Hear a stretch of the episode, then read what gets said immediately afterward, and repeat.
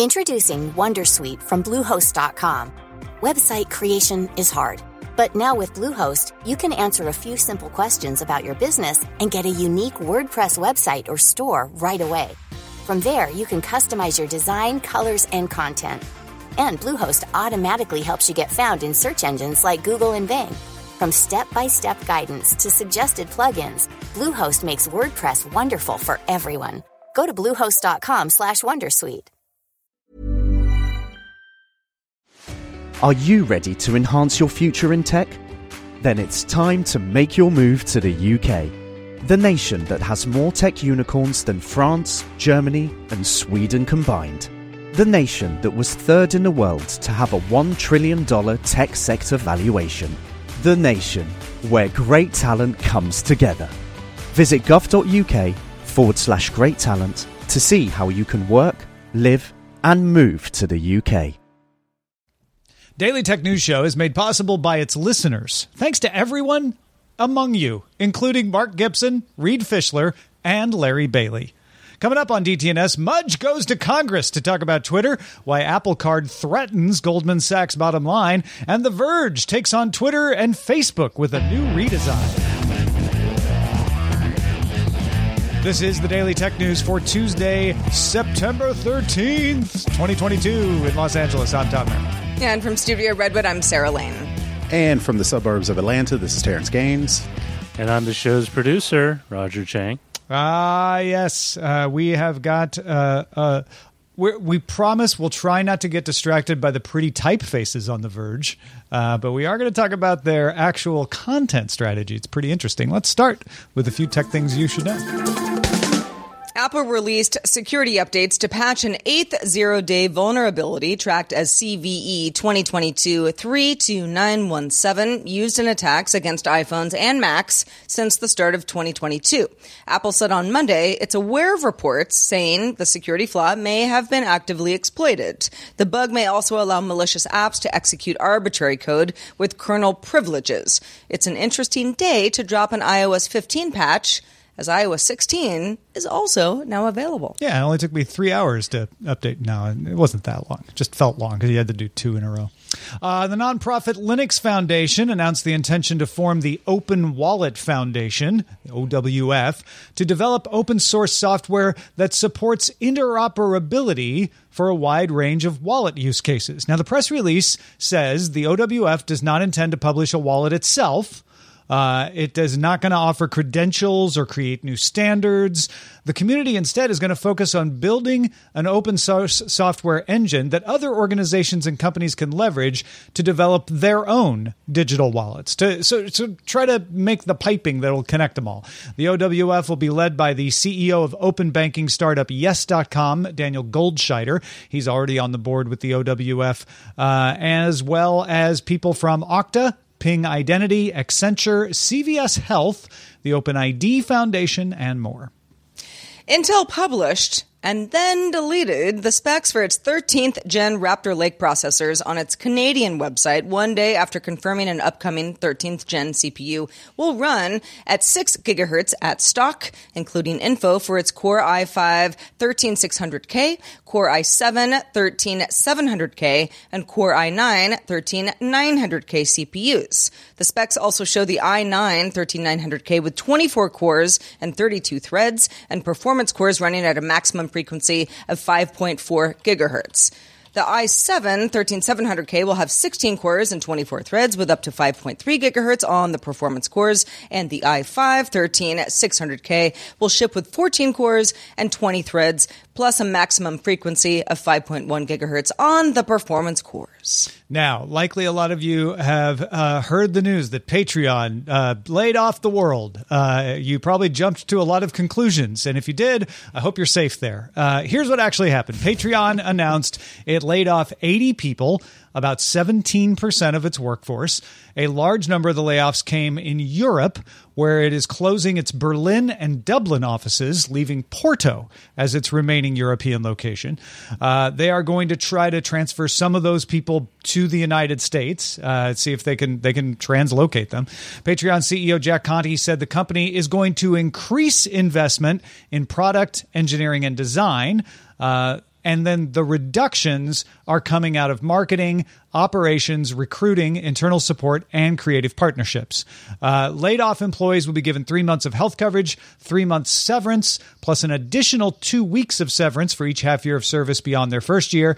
And Patreon waived the one year equity vesting deadline for laid off employees, so they'll they won't have to wait uh, a year to get their stock. They'll be able to get stock on the normal schedule.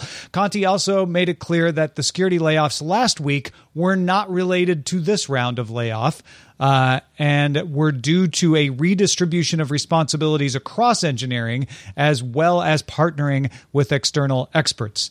Uh, my, you know, back of the envelope look at this is uh, it sounds like they're retrenching finances uh, for a harsh economy uh, and doubling down on product versus marketing.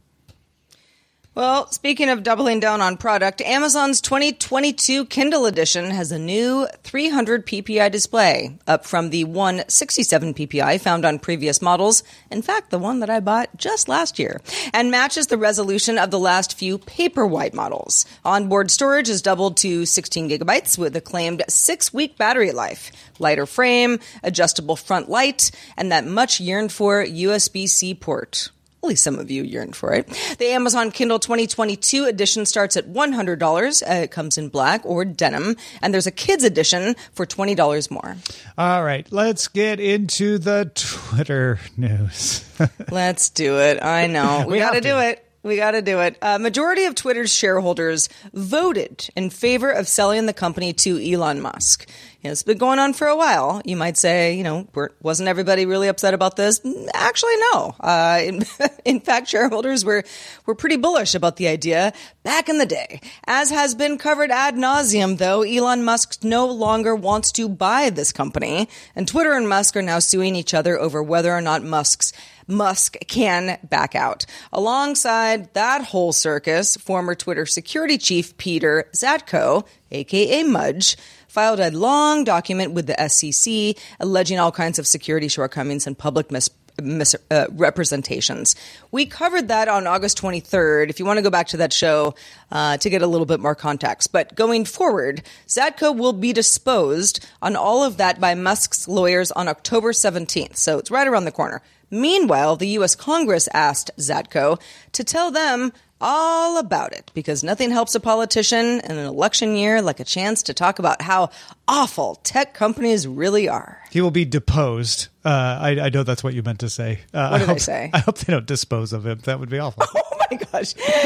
No, deposed and disposed. Two different things, turns Yeah. out. I guess he's Yeah. Yeah. disposed Thank you for to correcting be me. deposed. So you could look at it that way. deposed. Yes, that, that was what I meant. Anyway, this all brings us to Tuesday's U.S. Senate Judiciary Committee hearing. Uh, here are a few of the things Zatko said. Twitter's security team had been contacted and told that there was at least one agent of the MSS, which is one of China's intelligence services, on the payroll inside Twitter. He also said the company had 10 years of overdue critical security issues and it was not making meaningful progress on them. Now, both of those are reflected in the SEC report, there's not much new there, but the majority of the concern uh, of the questions that were received, of the press releases from the politicians afterward, seem to be over whether Twitter can detect foreign agents operating within its network. Uh, last month, a former Twitter employee was found guilty of spying for Saudi Arabia by accessing private Twitter user information in exchange for money and gifts. So there's a fact on the ground that this has happened, just not with China. Twitter declined to send a representative to the hearing, uh, citing confidentiality required because of the lawsuit with Elon Musk that is ongoing. Senators Richard Durbin, uh, Durbin and Charles Grassley sent a letter to Twitter asking them to respond to some of Zatko's allegations by September 20, uh, 26th. So, it, keeping in mind that most of what all the senators are doing here is running for midterm elections in November, uh, Terrance, what else do you make of this? Well, that's what I was going to say. Of course, they're trying to make this a big deal to get some cool points with the people. Uh, but I wonder now, this is purely conspiracy theory. Now, I know all of this stuff about uh, Zatko and Twitter security came out after Twitter was in this back and forth with Elon Musk. But I wonder if the reason why Twitter was so, well, was more eager to deal with Musk than not was because of these rumblings that they kind of knew about. Maybe they had Zatko, they were keeping an eye on him. They They maybe thought he was going to s- stir up some stuff and said, okay, well, let's see if we can pass this off on mm-hmm. somebody else. And Elon Musk just happened to be the guy at the time that they were considering the shareholders being considering about getting this. That's just purely conspiracy theory, but that's where my mind first went. Of course, like you mentioned, he hasn't said anything new, Zatko, but I'm just it, uh, it just it makes you wonder what else is going on at Twitter besides just Elon Musk uh, and this whole back and forth with him and Twitter. Well, apparently security that is somewhat lax. I, I mean, that's listen. I don't. I don't work at Twitter, um, and I, I, I, I couldn't pretend to know what's going on with the security team. And I know there are a lot of really smart people who work within that organization, as do you know at many companies. But it does sound like there is there's a security issue. You know, the spam bot issue is something very different, uh, and that is ongoing as well. You know, and that that's a whole part of the Musk controversy of you know whether or not Twitter was was worth what he paid for it, um, or you know what he said that he was going to pay for it. But but yeah, it's uh it's a bit of a mess. But yeah, like you like you like you mentioned, Terrance, it is it is interesting timing, um, and there's there's a lot of politics going on here. Yeah, there's a lot of smoke and very little fire. Uh, the whole spam bot thing, I, I don't buy at all, unless uh, unless there's something technical that Musk can use to get out of the deal. Then that's why he wants to do it. Uh, Terrance's theory is not impossible. There's no evidence one way or the other, uh, but certainly there there was an about turn, right? You remember Agrawal was very much against selling, was going to do a poison pill, and then suddenly he was accepting the offer. So maybe there was some pressure uh, put on there. Who knows? Uh, all of this is a is just it's a lot of fluff to me. I, I don't know that there's real threats from Chinese foreign agents on Twitter or not. Uh, Zatko is a reliable witness, so yeah. I, and what he's saying is there may have been. There was a warning that there may have been, uh, and he's saying Twitter security practices are are so lax that they might not have been able to tell.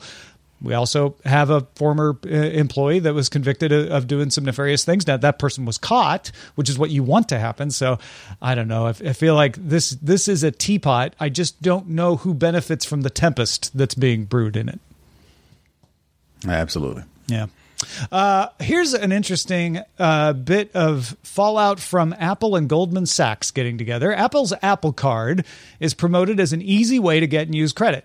Uh, while there have been some controversies about how credit limits are assigned in the past, it is fairly easy to get an Apple Card. There's even a commercial. Uh, Justin Robert Young loves to bring this up, uh, showing a person eating a chocolate bar in line before paying for the chocolate bar, then realizing they forgot their wallet, but applying and receiving an Apple Card right on the spot, and the day is saved.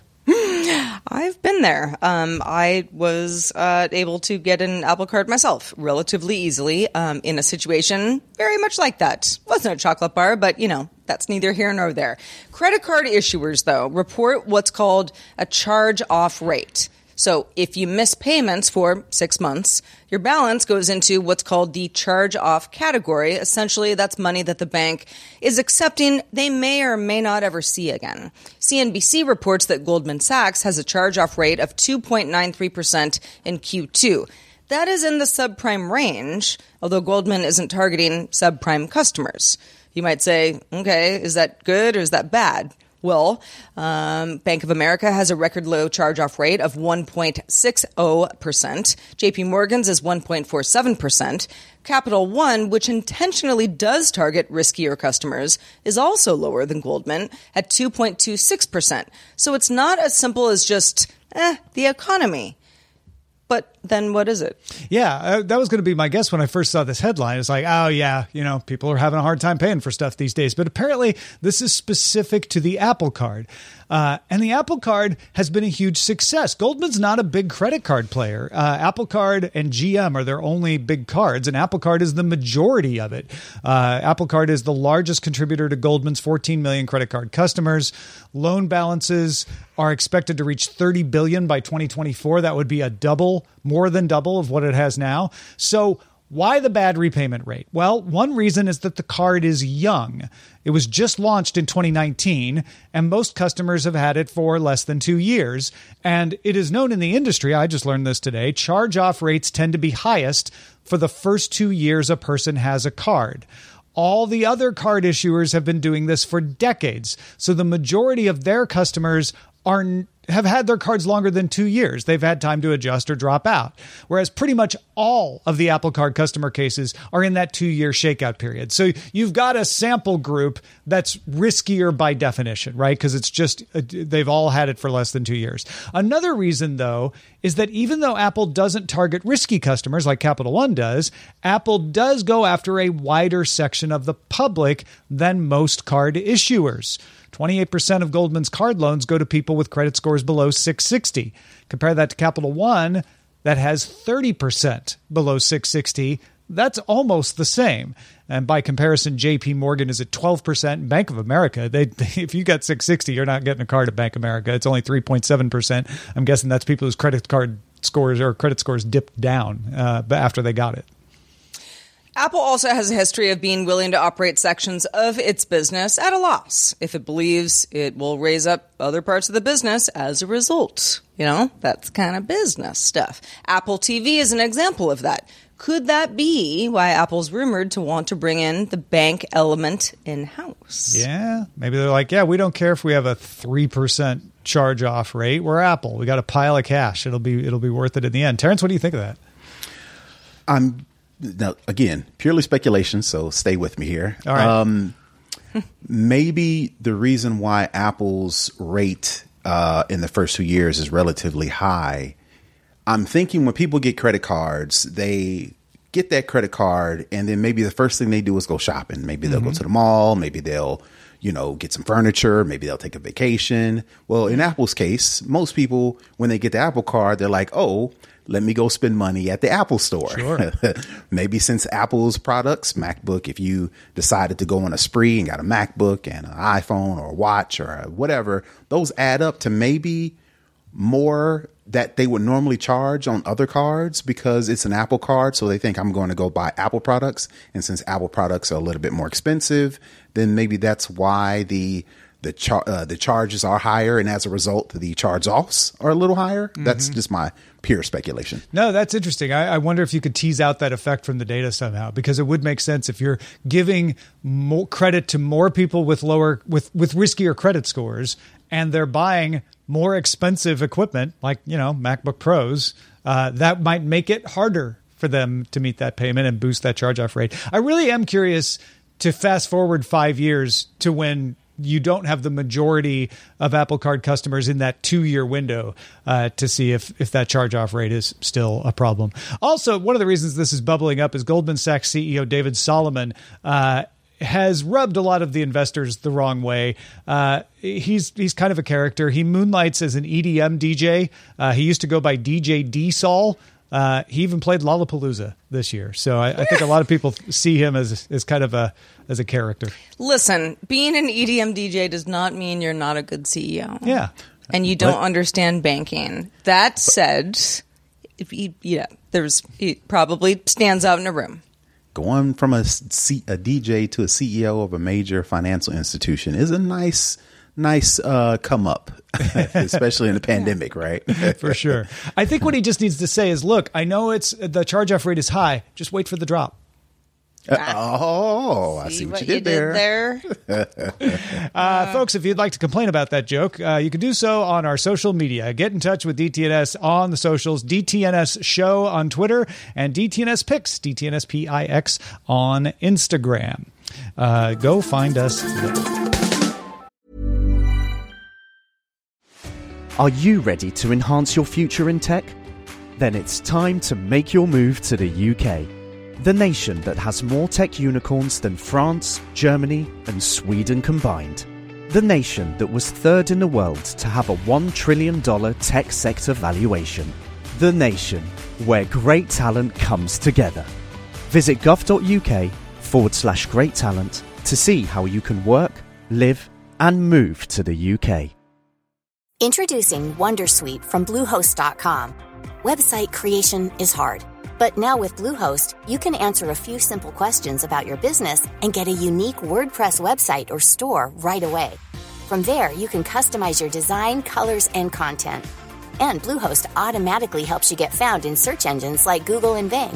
From step-by-step guidance to suggested plugins, Bluehost makes WordPress wonderful for everyone. Go to bluehost.com/wondersuite.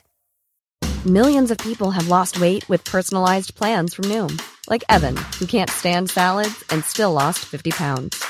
Salads generally for most people are the easy button, right? For me, that wasn't an option. I never really was a salad guy. That's just not who I am. But Noom worked for me. Get your personalized plan today at Noom.com. Real Noom user compensated to provide their story. In four weeks, the typical Noom user can expect to lose one to two pounds per week. Individual results may vary.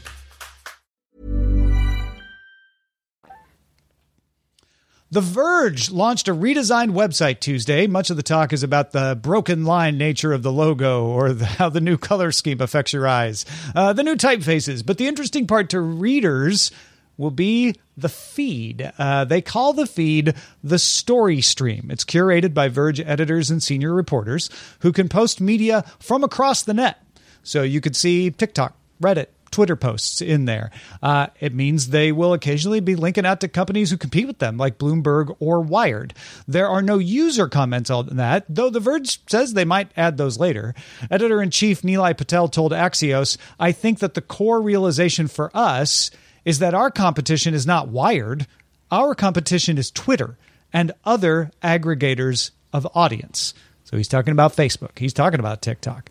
The idea for The Verge here is to get people to come to The Verge homepage instead of consuming The Verge elsewhere, and then to use that story stream to get them to infinitely scroll. They're going to make an infinite scroll. And then if you keep them scrolling, you can serve them more ads and make more money.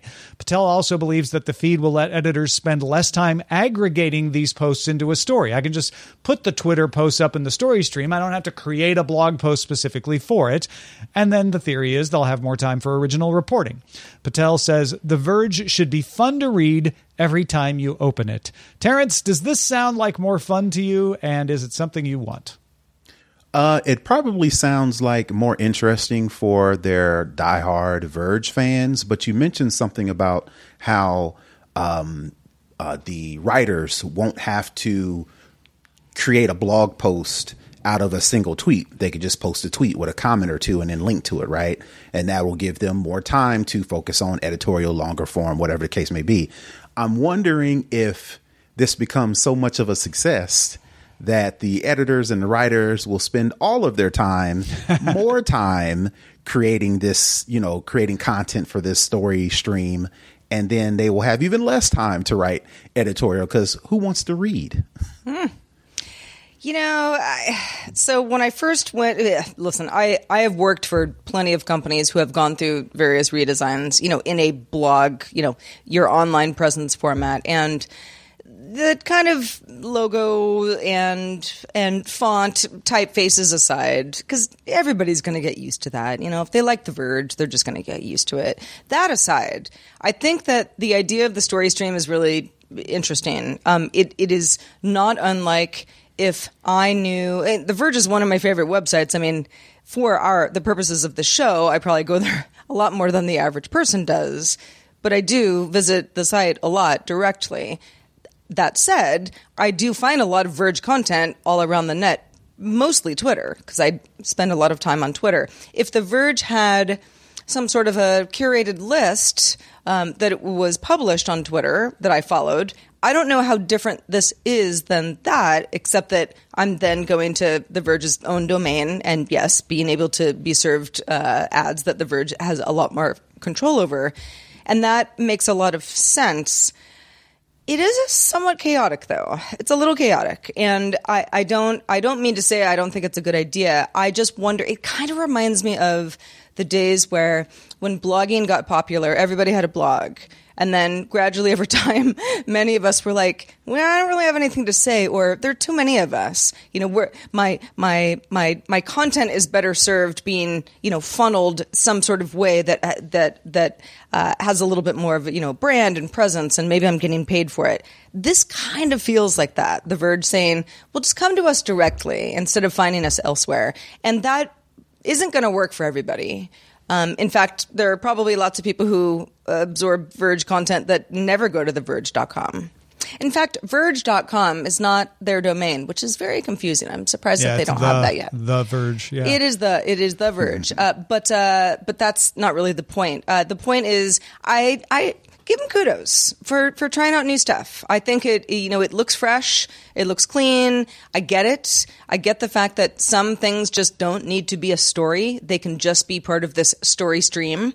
Um, you know, a feed coming from I don't know how much stuff is going to come from TikTok, but I, you know, I guess you know gadget reviews and that sort of stuff. You know, it's all it's all it's all feeding into the same place. I, I've run into stories where like a CEO has done something on TikTok or said something Mm, on TikTok. So yeah, I- so you're going to have to reference it anyway. You might yeah. as well So just- instead yeah. of going into the CMS, creating a blog Right. post, embedding the Right. TikTok, this this theoretically will be faster. I think I think Terrance makes a good point. Whenever you have a new tool like this, everybody assumes it's going to be a lot faster than it is. So I don't know how much of time saving they're going to get for the reporters. Uh, and I say that because I've heard this idea before. When I worked at CNET, I'm going to say 2009 or so, they had something they called the River. They were going to bring all this stuff over from Facebook and Twitter onto the CNET homepage to try to get people to come to the CNET homepage and see the river of content from us. Uh, it didn't really stick. One of the reasons was because they were too strict about what to show up. So I think one of the things The Verge is right about here is saying, hey, if we're linking out to Bloomberg or Wired, that's fine. Our competition is your eyeballs on Twitter, your eyeballs on TikTok. So we are, if we're going to win this, and, and it's a gamble. We need to not be restricted, or else you're going to say, well, the things I want aren't here. What they're gambling on is saying, I will go to theverge.com because everything that's going on in technology is there, which is actually kind of what we make Daily Tech News Show to do, which is to say, for a half hour, we'll tell you the most important things so you don't have to go all over the place to find them. So I respect that. I like that idea. Whether you can get people to change their behavior to do it, whether you can get a comprehensive feed going from your writers, not that they're not capable, but can you get them into that habit of doing it? Uh, those are the, the things that'll make this work or not. But I think it is acknowledging the, the major problem uh, that publishers face these days, which is your attention is elsewhere to find their content. You go somewhere else to find their content.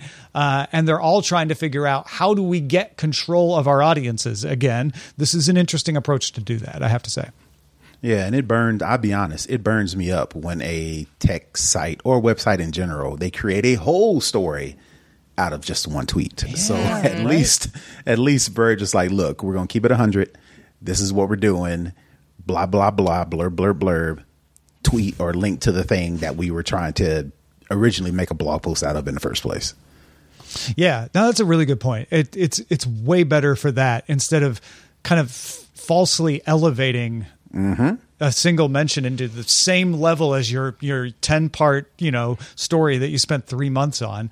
Uh, I know The Verge has been doing really good work at, at doing those longer investigative pieces, so I hope it does pay off and lets them to do more of them.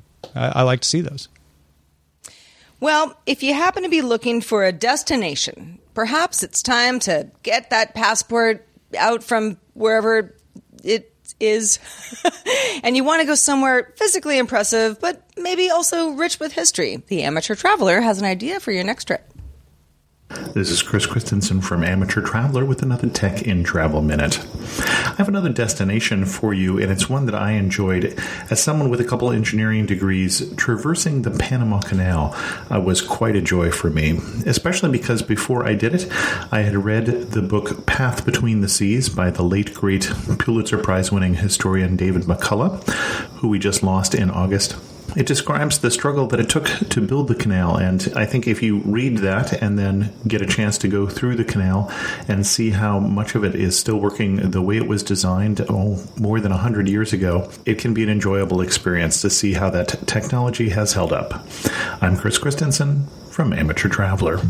Thank you, Chris. And you know, when I hear Panama, uh, it makes me think of you, Sarah, Because because there's a famous paladin. a palindrome. man, a plan, a canal.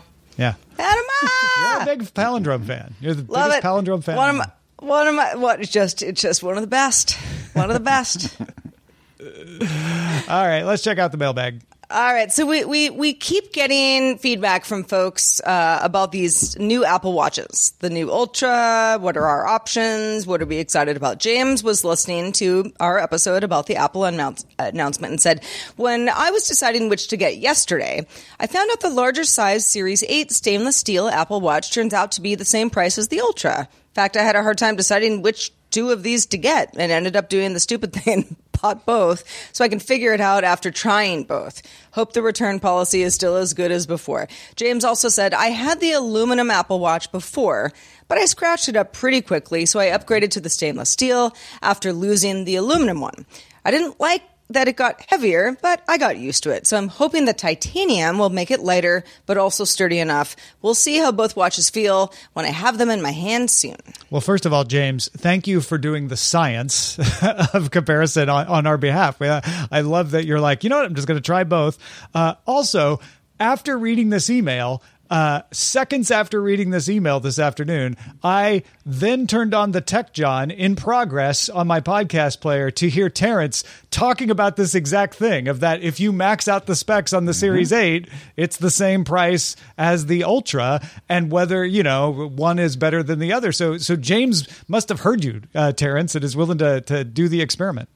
Yeah, I, I did the same problem. I ordered the stainless steel GPS and cellular Apple Watch Series 8 and then looked and was like, well, that's the same price as the Ultra. Now, my senses and sensibilities would not let me go ahead and get the Ultra because it's still all the thing I would really I would really feel like it was a waste if I didn't use most of the functionality of the Ultra. So I stuck with the stainless steel Apple Watch um, version 8. But I suspect a lot of people will pull the trigger on the Apple Watch Ultra if it's the same price as something they're originally going for because it's better.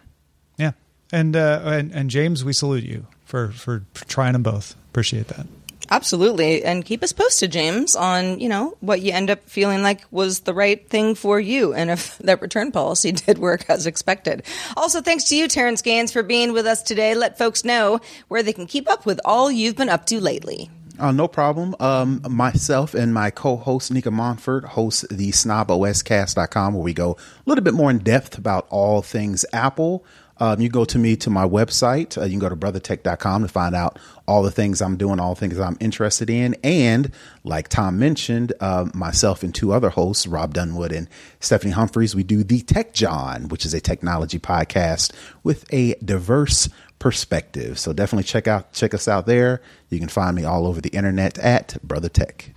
Well, thanks for being with us today. And also thanks to our brand new boss, Ari. Ari just started backing us on Patreon. Thank you, Ari. Glad to have you along for the ride. Ari, Ari made my day. Every Mine new too. patron makes my day. Of course. Yeah. I mean, you could be Ari tomorrow. Just get on in Be there. Speaking of patrons, stick around for our extended show, Good Day Internet. We're going to be talking about iOS 16, among lots of other things. Just a reminder, though, you can catch our show live Monday through Friday at 4 p.m. Eastern, 2000 UTC. Find out more at dailytechnewsshow.com slash live. We're back doing it all again tomorrow with Scott Johnson joining us. Talk to you then. This show is part of the Frog Pants Network. Get more at frogpants.com. Diamond Club hopes you have enjoyed this program.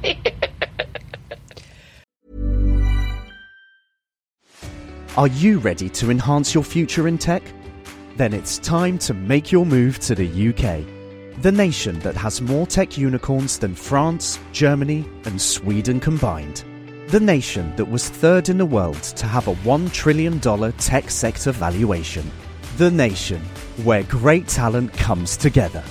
Visit gov.uk forward slash great talent to see how you can work, live, and move to the UK. Tired of ads barging into your favorite news podcasts? Good news. Ad-free listening is available on Amazon Music for all the music plus top podcasts included with your Prime membership. Stay up to date on everything newsworthy by downloading the Amazon Music app for free or go to amazon.com slash news ad free. That's amazon.com slash news ad free to catch up on the latest episodes without the ads.